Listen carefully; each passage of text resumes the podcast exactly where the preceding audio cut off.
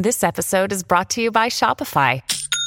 Forget the frustration of picking commerce platforms when you switch your business to Shopify, the global commerce platform that supercharges your selling wherever you sell. With Shopify, you'll harness the same intuitive features, trusted apps, and powerful analytics used by the world's leading brands. Sign up today for your $1 per month trial period at shopify.com slash tech, all lowercase. That's shopify.com slash tech.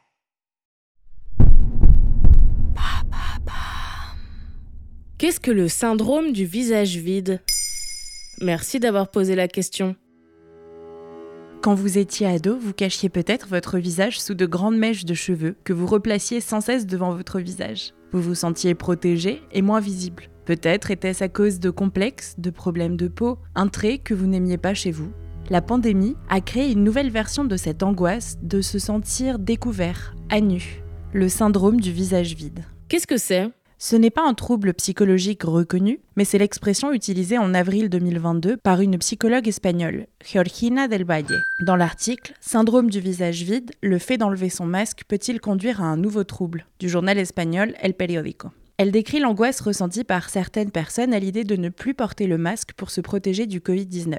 Le visage vide fait référence à la sensation des personnes concernées, le sentiment qu'il manque quelque chose à leur visage, de se sentir incomplet. Et ça touche qui? C'est un syndrome qui peut toucher différents profils, mais qui peut apparaître plus fréquemment chez les personnes souffrant déjà d'anxiété, ayant eu des épisodes anxieux ou de phobie sociale, agoraphobie ou attaque de panique. Ça peut concerner également les personnes hypochondriaques, ou bien les personnes souffrant d'une timidité extrême et de complexes physiques, en particulier la dysmorphie corporelle. Ce trouble de santé mentale où on ne peut s'empêcher de penser à un ou plusieurs défauts perçus dans notre apparence, des défauts souvent insignifiants qui ne sont même pas perçus par les autres.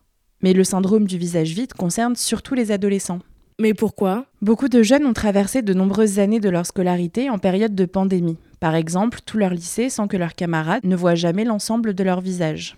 Georgina Del Valle, la psychologue à l'origine du concept, explique. C'est à l'adolescence que l'apparence physique prend de l'importance, avec l'apparition de complexes, et c'est pourquoi il est difficile d'enlever le masque après si longtemps. Dans le HuffPost, la psychopédagogue Brigitte Pro ajoute ça touche surtout les adolescents qui étaient protégés du regard des autres. L'adolescence, c'est une période où ils ont besoin d'intimité, mais ils ne l'ont pas dans la société actuelle, car on les filme, car il y a beaucoup d'images d'eux qui circulent notamment sur les réseaux sociaux. Comment s'en sortir? Nombreuses ont été les personnes à s'inquiéter à l'idée de retirer le masque, mais il faut surveiller que ça ne devienne pas une phobie, selon le docteur Delval. Il faut traiter le syndrome comme tel car il génère la même peur et le même sentiment d'insécurité. Il faut tout d'abord consulter un ou une psychologue et l'aborder de façon progressive avec une exposition graduelle pour ne pas provoquer de choc trop important. Voilà ce qu'est le syndrome du visage vide.